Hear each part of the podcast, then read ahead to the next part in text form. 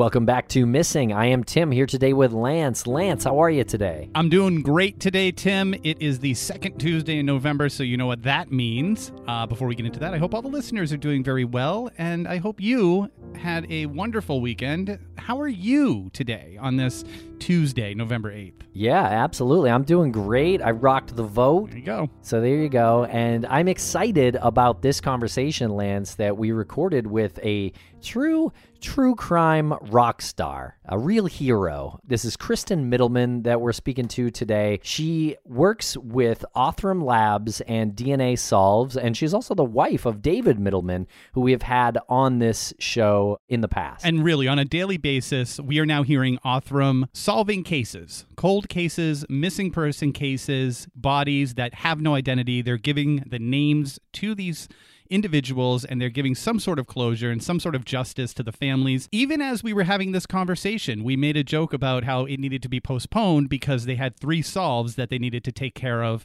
on the day that we had originally scheduled this. So we have this conversation and then literally like the next day they they came out with the lady of the dunes identity. So she knew. And watching this back listening to her again, you can hear it in her voice. She had something that she just wasn't going to drop on us and they dropped it like the next day, but all joking aside, Lady of the Dunes was solved by Othram, Little Miss Nobody was solved by Othram, and a number of other cases. And this conversation is incredible. Kristen is ridiculously articulate, ridiculously informative. If you have any questions about Othram, I would be really surprised if you left this conversation with unanswered questions. She is officially the Chief Development Officer of Othram. She started in 2021, and she works on so many facets of the company from funding to educating to providing public relations relations. I mean, she really is a multifaceted member of the Othram team. Yeah, it's an impressive team over there, Lance, in Austin, Texas at Othram Labs. And check out all that they're doing at DNAsolves.com.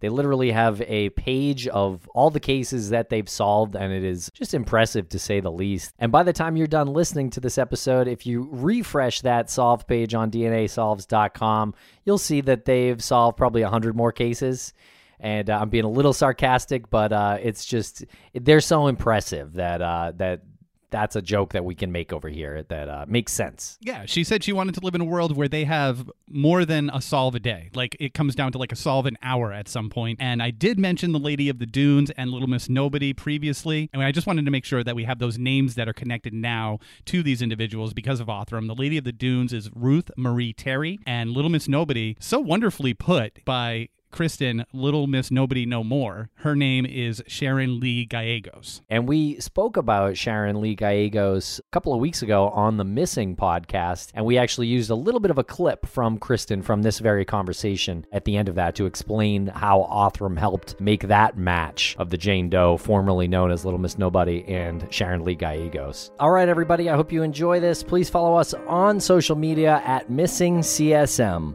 Thank you. This episode is brought to you by Visit Williamsburg. In Williamsburg, Virginia, there's never too much of a good thing. Whether you're a foodie, a golfer, a history buff, a shopaholic, an outdoor enthusiast, or a thrill seeker, you'll find what you came for here and more. So ask yourself, what is it you want? Discover Williamsburg and plan your trip at visitwilliamsburg.com.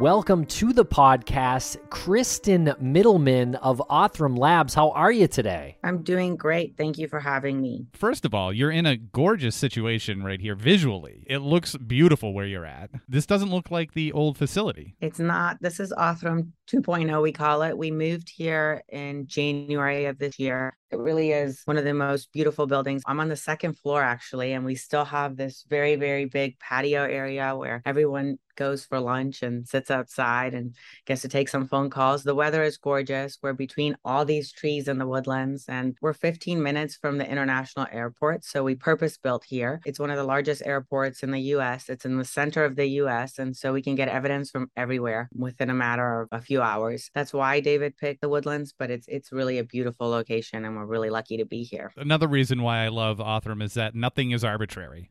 No, nothing at all is arbitrary here. It really was a mission from the very beginning. David really thought he could disrupt how the forensic science system was working in the past or wasn't working to solve all of these cold cases or unidentified remain cases. He truly believed that the technology that he was bringing was going to be unique and it was going to be able to take the most intractable evidence out there and make it tractable. Something we say here at Othram often is it's not justice unless it can be justice for everyone and it can be applied to every case. And so we work every single day to try to make our technology encompass every type of evidence, whether it's burnt remains or chemically treated remains, remains that are so contaminated because they were in sewage tanks for decades, bottom of lakes, really, really old cases. We identified a murder victim from 1881. So, as long as your case is after 1881, I think we've shown that it's possible. We've been able to work with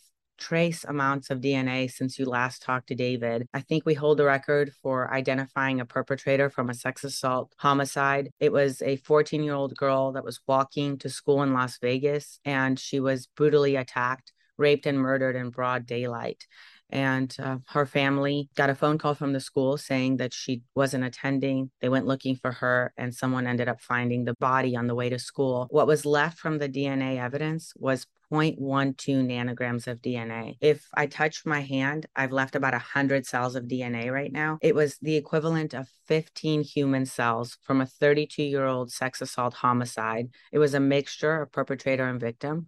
And we were able to identify that perpetrator. And then when CODIS confirmed our identity, he linked to yet another murder and rape that he had um, committed three years prior. And so the power of this technology now is infinitely better than it was a year and a half ago. I mean, I can sit here for hours and tell you story after story about how it's been able to do things that were thought to be completely impossible in the past, and they're not anymore. And what's more amazing is the way that we've built it here at Othram.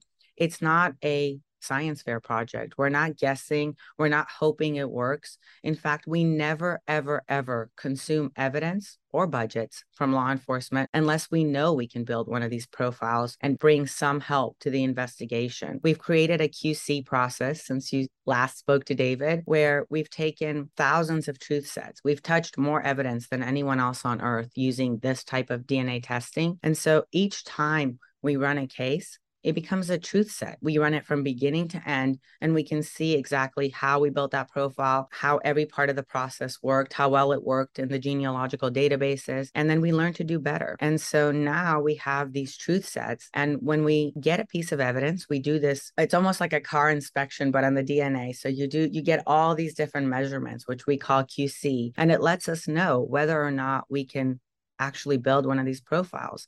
If it's something we've never done before and we don't think we can do it, we halt. And then we go into R&D and we work with non-forensic evidence to try to recreate that process. For example, very early on we realized that a lot of the DNA evidence that we were getting was fixed with formaldehyde. Formaldehyde is a something that cross-links DNA. So when you get that kind of DNA, it's very hard to break it apart and not damage it so that you could read it. We were not sure that we could do that. So we did a lot of R&D. We were able to go back and start working all of those cases and I think the first one that announced was the Walker County Jane Doe case that we were able to identify from uh, FFPE formaldehyde fixed block. I, I just earned a degree in something by listening to you.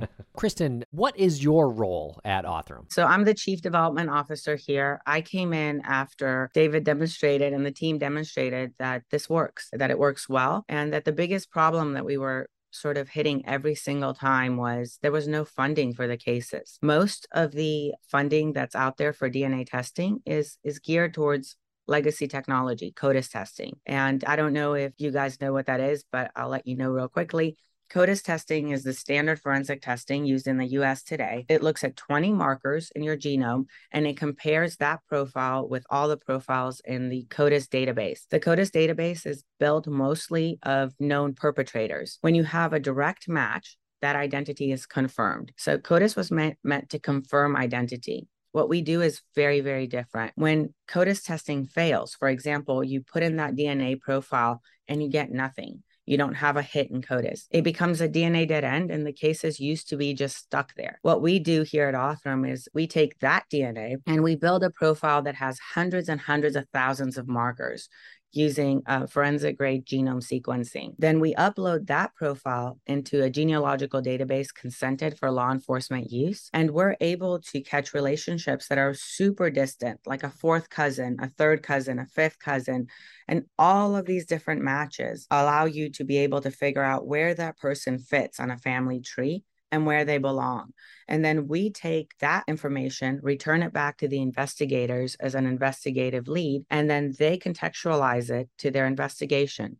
For example, if you give them a list of three brothers that could potentially be the person, then they look and see who was in the area at the time, who possibly owned the murder weapon, et cetera, et cetera. Or if it's an unidentified remains person, they would talk to the family and see if someone's missing, when they went missing, and see if it makes sense and then they do the confirmatory DNA test to make sure that our result was correct. What's so amazing about our DNA testing is that it's super complementary to CODIS. Everyone's heard about, you know, clearing the backlog of sex assault kits and clearing the backlogs of homicide and cold cases and unidentified remains. Millions and millions, hundreds of millions of dollars have been spent on these initiatives over the last few years, but a lot of the times it doesn't lead to an answer especially with unidentified remains. You can imagine these victims are not in the known perpetrator database. And so, how do you find them? And so, our technology comes in, it helps you get that lead, and then it's confirmed with the original CODIS test. So, it actually, that CODIS test continues to gain value as it actually helps solve the case and take it to court. Is there a different approach when you are looking into a case or a cold case that is a missing person with no body as opposed to one that is like a homicide victim? So we can't be part of the investigation until there's DNA evidence. And so we wait until they find unidentified remains. But there are several tools that David and, and other people on the computational side of Othram are working on that will make it better and easier for missing person records to match these unidentified remain records. You can imagine as things start to get more and more cataloged, for all of this time, the National uh, Missing and Unidentified Persons Database is a place where people listed all of the missing people that they had reported and then all of these unidentified remains. People weren't really working through each one of those cases and getting a result. For the first time ever, we're partnered with NamUs and we're helping to clear that backlog of unidentified remain cases. As that happens, what we're seeing more and more of is more people are listing their cases onto NamUs because now there's hope. There's a program that will actually take that case off of just a list of cases and help you solve your case. And so, as more of those cases get listed, as people report more people missing, as more tools are developed to match those two records, I think a lot of them will solve without needing our sort of advanced super advanced DNA testing technologies. You can just do those one to one matches and make sure that it works. But we're here for all the cases where it's really difficult to figure out who those remains belong to. There are so many cases where remains were found across the country in a completely different area in a completely different time frame. Anthropology is, is sometimes very difficult to assess what someone might have looked like if you only have a fracture of their skull or a very small piece. It's so complicated that often you can't match that unidentified remain body that was found to a missing person record. And that's when we come in. We come in and we help get that identity for that unidentified person. And honestly, that begins the investigation for law enforcement. How can you possibly look into a crime or figure out what happened to someone, whether it was even a crime or not, if you have no idea who that person is, if you don't have a name or any kind of context? Usually, when we're able to come up with the identity of someone, they can go back, talk to family, talk to friends, and repiece the last few weeks of their lives. And more often than not, they're able to identify what happened to them. That's amazing. You mentioned NamUs. Is this a new partnership between Othram and NamUs? Yes. So we've been working with NamUs for quite some time now. I think about a month ago, we announced publicly that this is going to be a new initiative to not only work on these cases and help clear the backlog, which we've been doing for some time, but truly develop tools that will help this technology reach even more people, would help this technology be even more efficient and better. And we're really, really thrilled about that partnership. Um, the people at NamUs and RTI are so passionate about naming all of these people and connecting them back to family. No one should have to wait decades to find out where their loved one is. We had a case that is announcing actually tomorrow. And, you know, we actually got to speak to the brother of the person we found. He knew his brother was was dead. His brother was murdered, and they actually caught the perpetrator. It was someone that he had picked up hitchhiking. He was devastated because he knew his brother was dead. They knew who did it. The perpetrator would never let them know where that body was or admit to it. And so he could never bury his brother. He could never go visit him. And now now they can right now they have him home and and he's connected back to family and his story can be told and there is no more uncertainty as to what happened and that's that i think is necessary for for everyone that loses someone. For us it seems like we're solving a case and it's a really cool story to tell. But the truth is when you meet any of these family members and everyone here at othram has met at least a few you realize this isn't just a story. This is someone's life. When they lose somebody their life stops right there. They become completely involved in trying to figure out the answers. What happened? Where are they? Who did this? Without being able to to get that identity with DNA, you can't even start. What do you do? You wait for someone to come forward and say, I saw someone do this to your relative. I mean, there's just really nowhere to go. And so when when that body is finally identified and pieced back to family, law enforcement starts that investigation that can truly bring answers and justice back to the family. Is that something that you instill in all of the team members at Othram? Is that like the first thing that you tell them when they ask, why are we doing this? We have one first principle at Othram, and it's do what's best for the case every single time whether that means the case is worked at Othram, not worked at Othram, whether it means that it holds and we tell law enforcement that we don't have the technology right now today, whether it means that we help find funding for testing these cases. It doesn't matter what it is, but we do what's best for the case. And I have to tell you that I've never worked at a place that has more passionate people. I think anyone at Othram will let you know that it, there's a culture here that is unmatched. Everyone's working 110% all the time. No one feels like this is a job. Maybe it's because we have met all these family members. Maybe it is because we truly have seen the difference that this technology can can bring to so many people and the impact the ripple effects that it has in each case.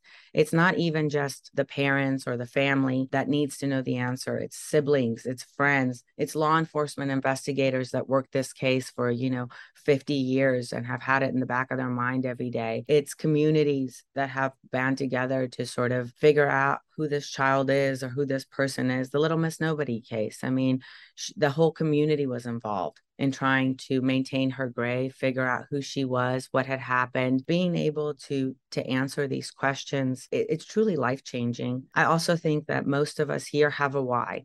There's a reason why we we do what we do. We were touched by either crime or losing someone or something somewhere along the way. I feel that that helps us have a mentality that's very, very different than just coming to work every day. If you know what it feels like to not have those answers, it's almost impossible for someone to to try and and and stop you from from doing everything you can to help an investigation, whether it makes sense business wise, work wise, or anything else. Love it. Yeah, I think I think you're right about that. What I'm hearing, Kristen, is that you guys are going to be solving even more cases than you already currently are as time goes by. Already this week, as we record this, it's it's 11 a.m. East Coast on Wednesday. You've already announced four solves this week alone. You know, it started with a few solves a year.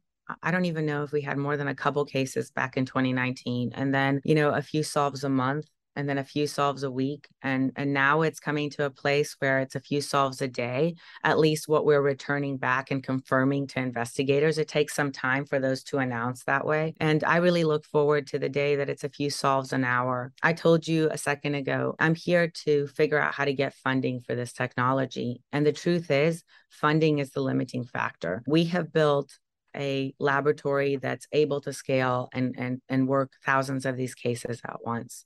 And we have built a team of people, both computational and scientists in the lab and people that are case managers helping law enforcement, every part of the process, and different tools that would really allow us to clear entire backlogs. I feel like as the funding starts to roll in, more and more and more of these cases will solve. And as law enforcement truly realizes that this technology is something that's reliable and robust, and they feel comfortable handing over their entire backlog of cases, more and more cases will start to solve. And I really believe that in the next few years, we're going to live in a world where cold cases are a thing of the past. There's not going to be any more cold cases, and perpetrators are going to get caught the first time they commit a crime and not the second, third, fourth, and fifth. And hopefully when people realize that we only need 15 cells from 32 years ago or a tiny fragment from burnt remains or you know something that seems impossible before to identify the perpetrator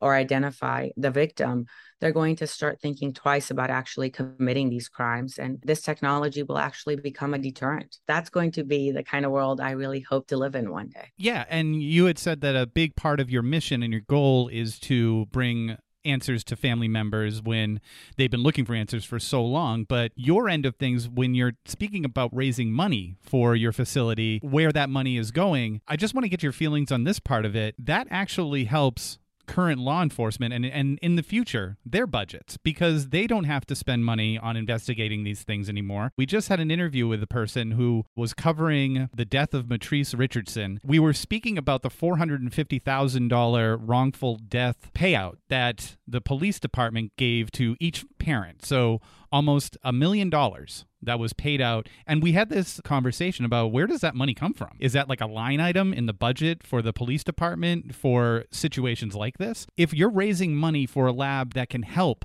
alleviate these cases where they don't have to spend a million dollars because they were backlogged and they made a mistake along the way just due to human error. This also helps them in the long run. Law enforcement now has time to actually investigate things. It truly is one of the last few issues that I feel has bipartisan support. It doesn't matter if you're on the defund the police or fund the police side of, of this this sort of argument. Nobody wants perpetrators out there on the loose and nobody wants families missing their their loved one because they've been murdered somewhere and not found. And i think our technology just like you said there's several several cases we have solved where over a million dollars was spent on just the investigation. I mean these detective salaries for decades the little miss nobody case i think is 62 years old.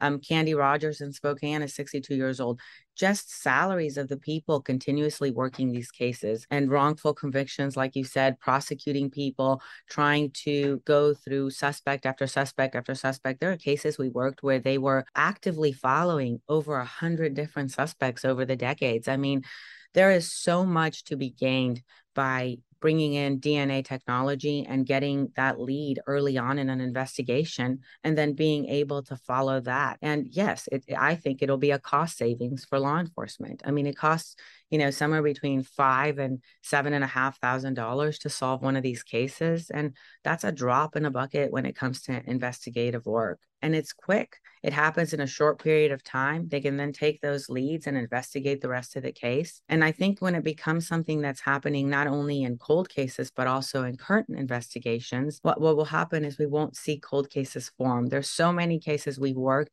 that you will never read the story about because they never went cold. No one will ever talk about it. It, it didn't take a long time. The CODIS test failed. Law enforcement already had a relationship with Othram. They knew how our technology worked. They reached out, helped solve the case almost immediately. And that family had answers before it even became a true crime story, right? And to me, that's super exciting. We have been super successful. We have had a lot of support at the federal government level. Right now, we're funded directly by the Department of Interior, the Department of Justice through the NIJ, and the Department of Defense. I think we're the only human ID company that is funded by all three agencies. I'm absolutely thrilled. They've called out forensic genetic genealogy in the criminal justice subcommittee report that went out for 2023 as technology that should be used when CODIS testing fails. They opened up more money that now is allowed to be used for this technology for 2023. It's going to come with educating law enforcement and letting them know that this is a type of DNA testing. This is a tool that they can actually go for when they don't have any other leads and CODIS testing leads to a no result. We'll be right back after a quick word from our sponsor. For the ones who work hard to ensure their crew can always go the extra mile, and the ones who get in early so everyone can go home on time, there's Grainger, offering professional grade supplies backed by product experts so you can quickly and easily find what you need. Plus, you can count on access to a committed team ready to go the extra mile for you. Call, clickgrainger.com, or just stop by. Grainger, for the ones who get it done.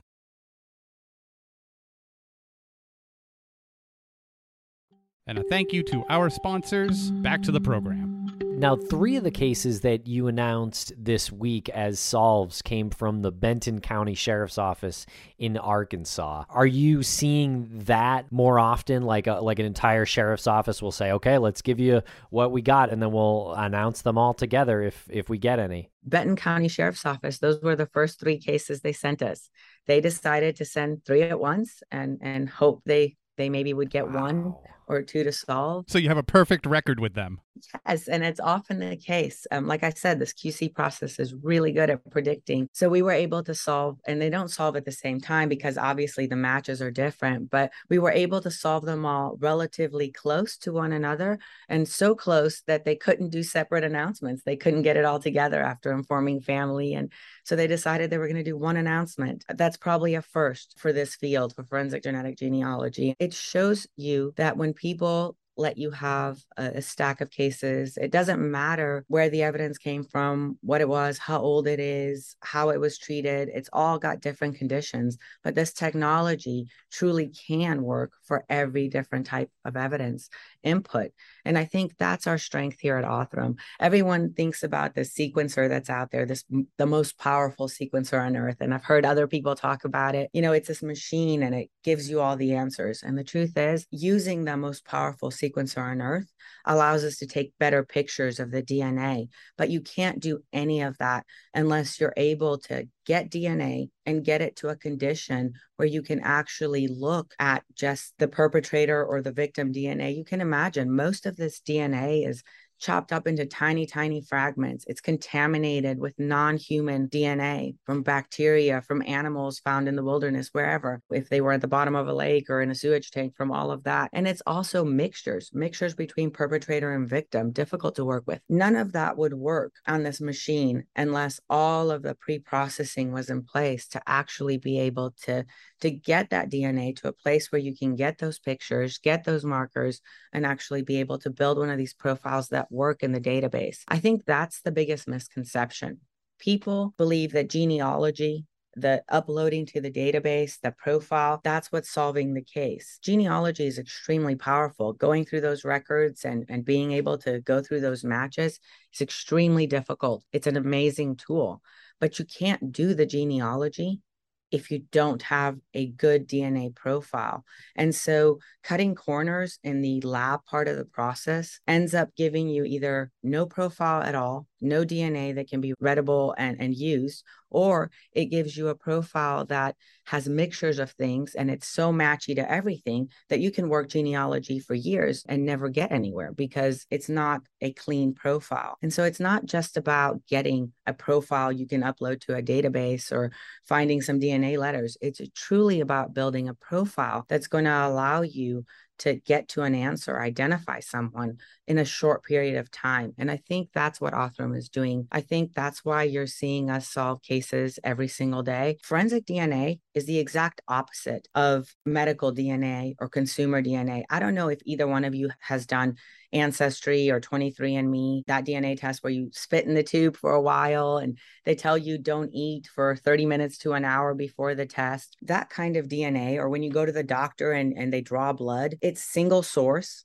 It's fresh. It's completely clean and sterile, comes from a sterile environment. You have a lot more to play with when you're running your sequencing assays and whatever other genomic assays that you're running. But forensic DNA is the exact opposite it's chopped into pieces, like I said, contaminated, degraded, destroyed. Pieces or regions of it are missing completely. So, using these medical assays and these consumer assays to look at forensic DNA, it might work for a handful of cases. It might even work for a thousand cases, but there's 250,000 cold cases in the United States alone right now. 40,000 unidentified remains. That's just in our country. I promise you that most of those it will not work for. They're underwater if you think of an iceberg. You'll get those assays to work for a small fraction. And that's what you saw happening prior to Othram being built. You saw the cases that were at the top of that iceberg that were able to be run on these medical assays and these consumer assays. It's funny because most of us here at Othram have helped build those assays. I don't know if David told you when he was on a year and a half ago, but he was part of the first Human Genome Project, the Thousand Human Genome Project, and he actually helped the National Institute of Standards and Technology in the US build the standards that the FDA uses today to make life or death decisions using this type of sequencing technology. And so we've all built this technology from the ground floor up. I've worked with DNA and actually David since 2001. That's when we met at Baylor College of Medicine. Our lab director was part of the first Human Genome Project. We actually built a lot of those tests. We understand them. And that's why we really understand that those tests are the wrong tests to use for forensic evidence. If a doctor treated you with something that might or might not work, that would probably not be okay, right? When you treat a patient, you you treat a patient because there's an expectation that you're helping them. In forensics, all of this time, a sample was thrown on an assay and it may or may not work. And most of the time it didn't. But unfortunately, forensic DNA is consumable and it's not renewable. You can't go back to the crime scene and get more perpetrator DNA. Unfortunately, that's all you have. And so when you're running it without knowing that you're actually going to bring value to the investigation, more often than not, you're consuming that DNA and destroying someone's last chance of getting justice for their loved one, someone's last chance of finding their loved one. And especially when budgets are so so hard to come by, law enforcement doesn't know whether this technology works or doesn't yet. We lose trust from law enforcement and they don't want to run the DNA test on their next case because they only have so much money. And so, why would they use it on a technology that hardly ever works? The money has already been used once or twice for this type of testing. So, how can you get the government to give you another, you know, five to seven thousand dollars to use at Othram because someone else is saying it's different testing? It becomes a really difficult thing. I honestly feel that at some point these guardrails have to be put into place that people are not damaging or consuming DNA or budgets if they don't know that they're actually going to build one of these profiles and not just build a profile, but build a profile that's going to eventually yield matches that end up solving the case. And, you know, nothing is 100%. I'm a scientist, I'm the first one to tell you that. But just guessing that it may or may not work without understanding the properties of that DNA is unacceptable.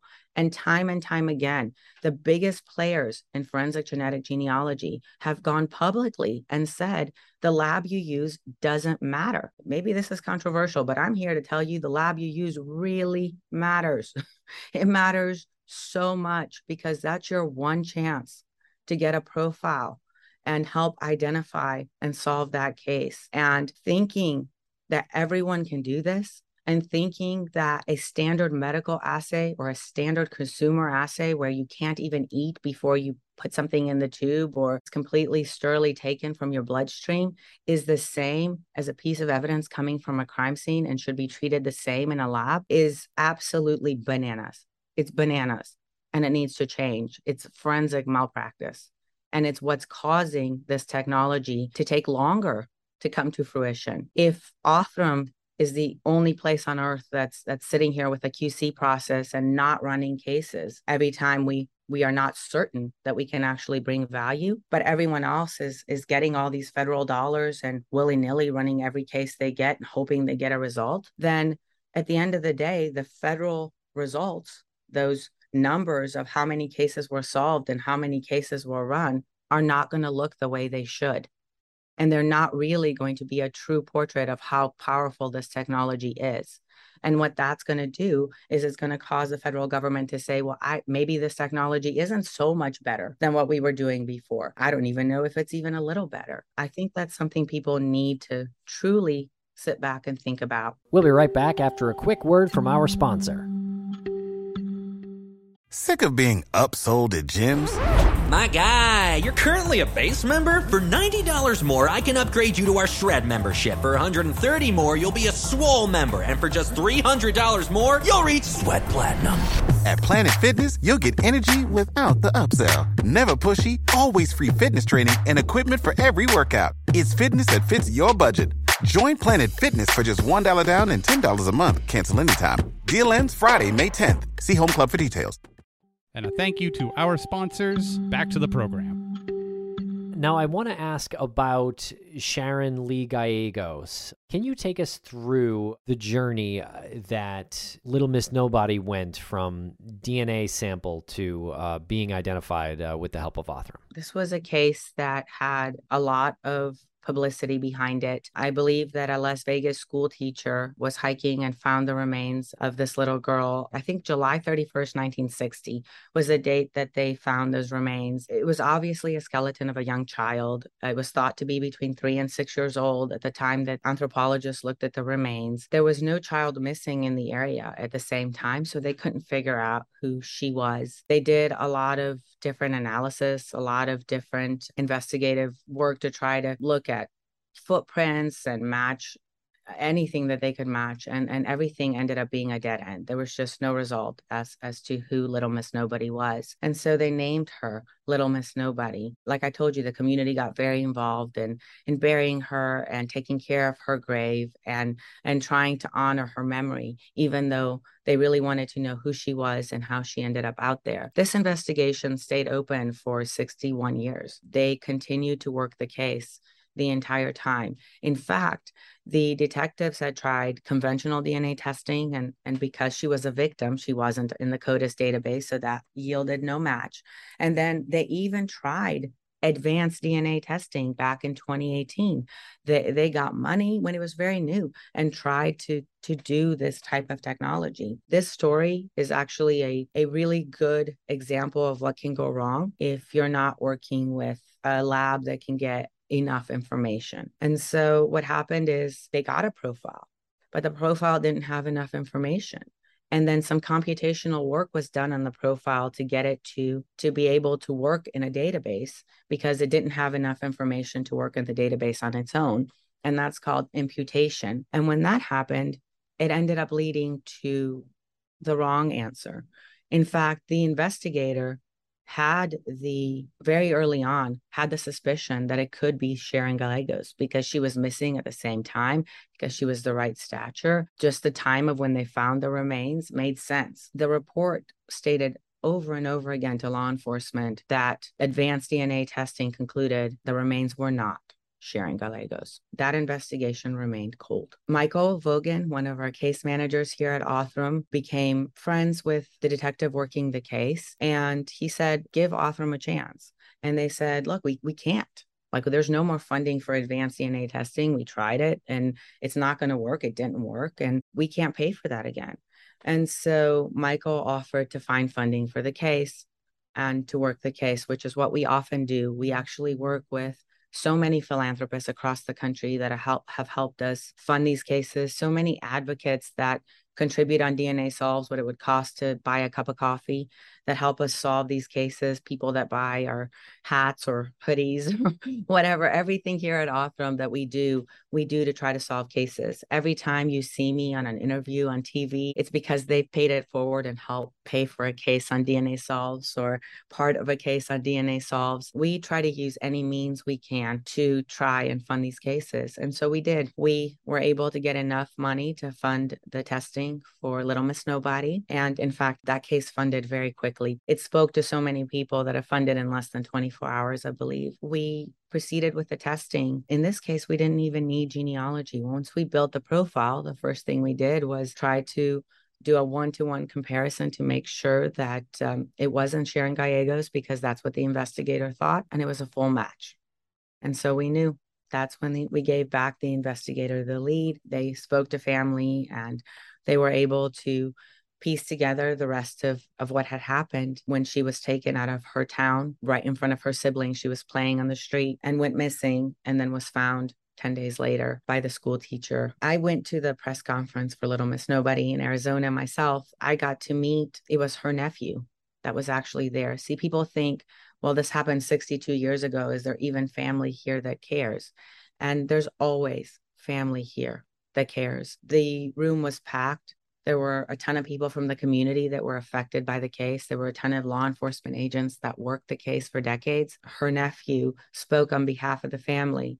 And he said that his entire life had been changed by this. He said that his mother was always afraid to let him go outside, to leave him alone and his siblings, and that he lived a very different life. And he lived with a story of knowing what happened to his aunt every single day and wanting to get the answers, but no answers were ever given. And he was so grateful for the result. And he spoke on behalf of his sister as well and said that they really needed this to figure out how to just move on and, and also to know where their aunt is so that they can visit so that they can pay respects. It's horrible to know that you've lost somebody in your family. They're lost in time. Their story is gone with no ending. No one should have no ending to their story, no matter how sad that ending is. Are you aware if they're going to change the headstone for Little Miss Nobody to reflect her actual name now?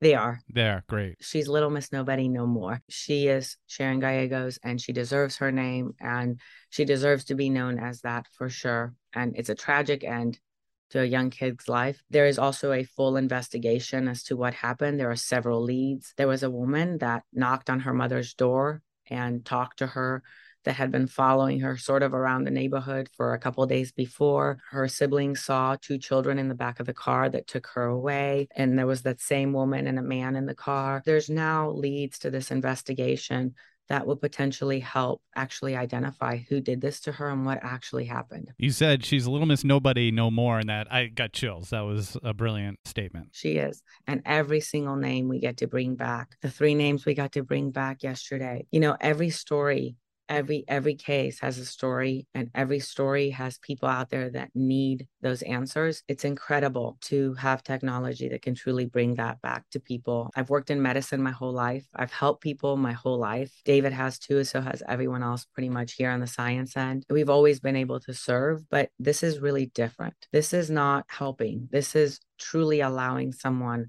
to move past an event that has sort of gotten them stuck in their life and has caused their life to to just sit there.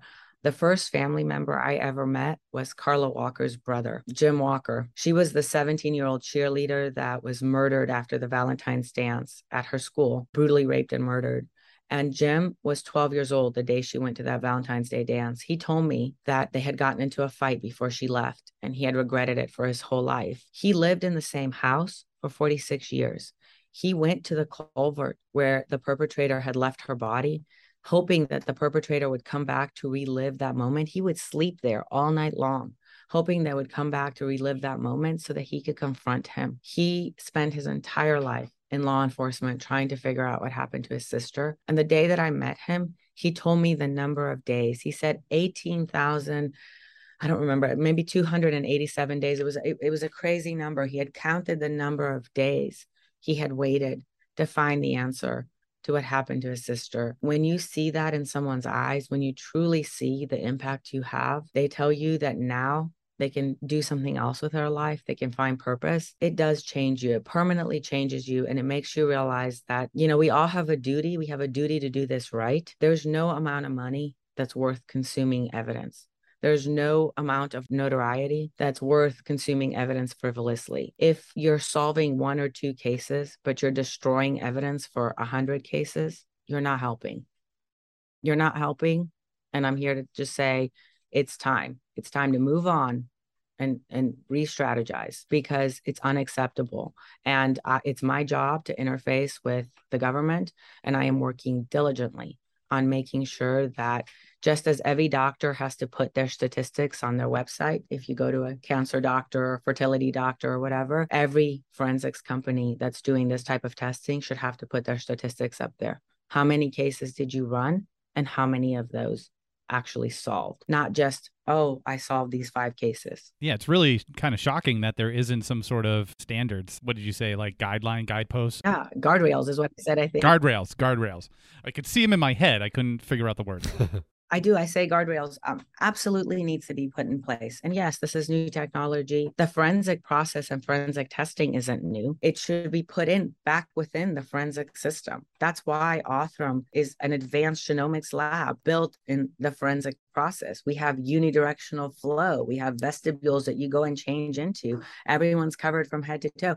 We've taken everything from advanced genomics and actually put it back in the forensic process with full chain of custody, being able to work everything in house. All of those parameters shouldn't be thrown out the window because you have new technology. There is a very standard method and practice by which people have done forensic testing for decades and it works and it works amazing. It stands up in court. Why are we not asking for that every single time someone touches one of these pieces of evidence? I mean, that's someone's human remains, that's someone's body, that's someone's last chance to justice. This isn't, you know, something you should be experimenting on ever. Is there anywhere that you'd like to direct our listeners? Is there anywhere that they can donate to help Othram along? Absolutely. DNAsolves.com. That's where we post our solves that announce that's where we tell the stories of these victims. Honestly, I, I, would encourage everyone to share these stories. People don't even know what's possible with technology today. Sharing the stories allow people to realize. We also put up there the cases that don't have funding from the different agencies that we're working on, a few at a time. And so if anyone feels compelled, they can help fund one of those cases. I mean, even a dollar helps. Everything helps along the way. Every dollar given to a DNA Solves campaign is used for the testing reagents for that case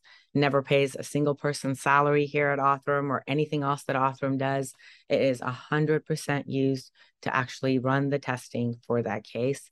I think that's important to note. You can contribute your DNA to DNA Solves, which is our database only used for law enforcement use. And that helps us solve the next case. You never know if you're a fifth cousin or a fourth cousin to someone out there that we're trying to identify. And it's obviously not the, the relatives that, that come to your Thanksgiving dinner, but we're all related in some way. And so your DNA can be helpful in these investigations. Also, if you're missing someone, absolutely put your DNA in that database if you know someone's missing in your family because when we build these profiles it'll be an instant match. They'll call you right away and none of that genealogy will have to be done and it saves a ton of time in these investigations. Cannot thank you enough for the work that you do david the entire team of heroes there at othram. Um, we've been recording for about 51 minutes so by that pace i think you've solved like four or five during uh, this recording We're trying. I think we got eight confirmations yesterday. So wow. I think like in a year, in a year, you guys will be getting eight announcements a day. And and I think, you know, that's pretty cool. And there's a lot of cases that are in court or in trial or pending sentencing that you know you won't hear about Othram until later on, or you may never hear about Othram. But the actual value is there. These people are off the streets and they're where they belong and there's justice exacted and and I couldn't be a happier person. From our point of view, we have been covering cold cases that have not had any resolution in years and decades, and family members who are just tortured by that and trying to figure out how to live their life. And it's so great to be on the wave of this new technology and to be affiliated with you folks because we get to talk about ones that are solved and talk about moments like you said this gentleman came up to you and he had spent his whole life. He knew every single he knew the amount of days that he'd been looking into his sister's um, case. And it's so amazing to be part of that tipping point where we're not going to exclusively talk about uh, it sucks that they can't figure out who this is or where they are or what happened. And now we are figuring this out, or you are, and we will talk about that. It is a team effort. And honestly, doing what you do is probably the most helpful thing to me when I go back to government. You guys telling these stories, you guys helping uh, propagate the message is more valuable when speaking to the government than anything I'm doing inside this lab. We're great at DNA work. We can figure out how to work with this evidence, but we're not out there marketing our technology. We're not out there talking about it as much as we should. And you guys amplifying the message will make just as much of a difference. This is all of us trying to create a movement where we can live in a safer and more just world.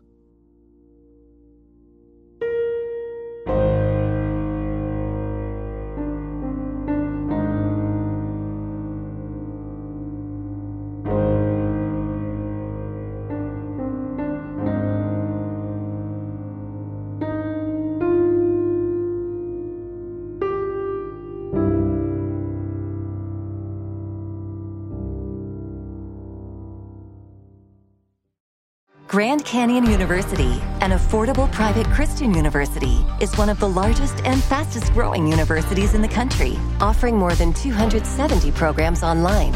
In addition to federal grants and aid, GCU's online students received nearly $130 million in institutional scholarships in 2022. Find your purpose at Grand Canyon University. Private, Christian, affordable. Visit gcu.edu slash myoffer to see the scholarships you may qualify for.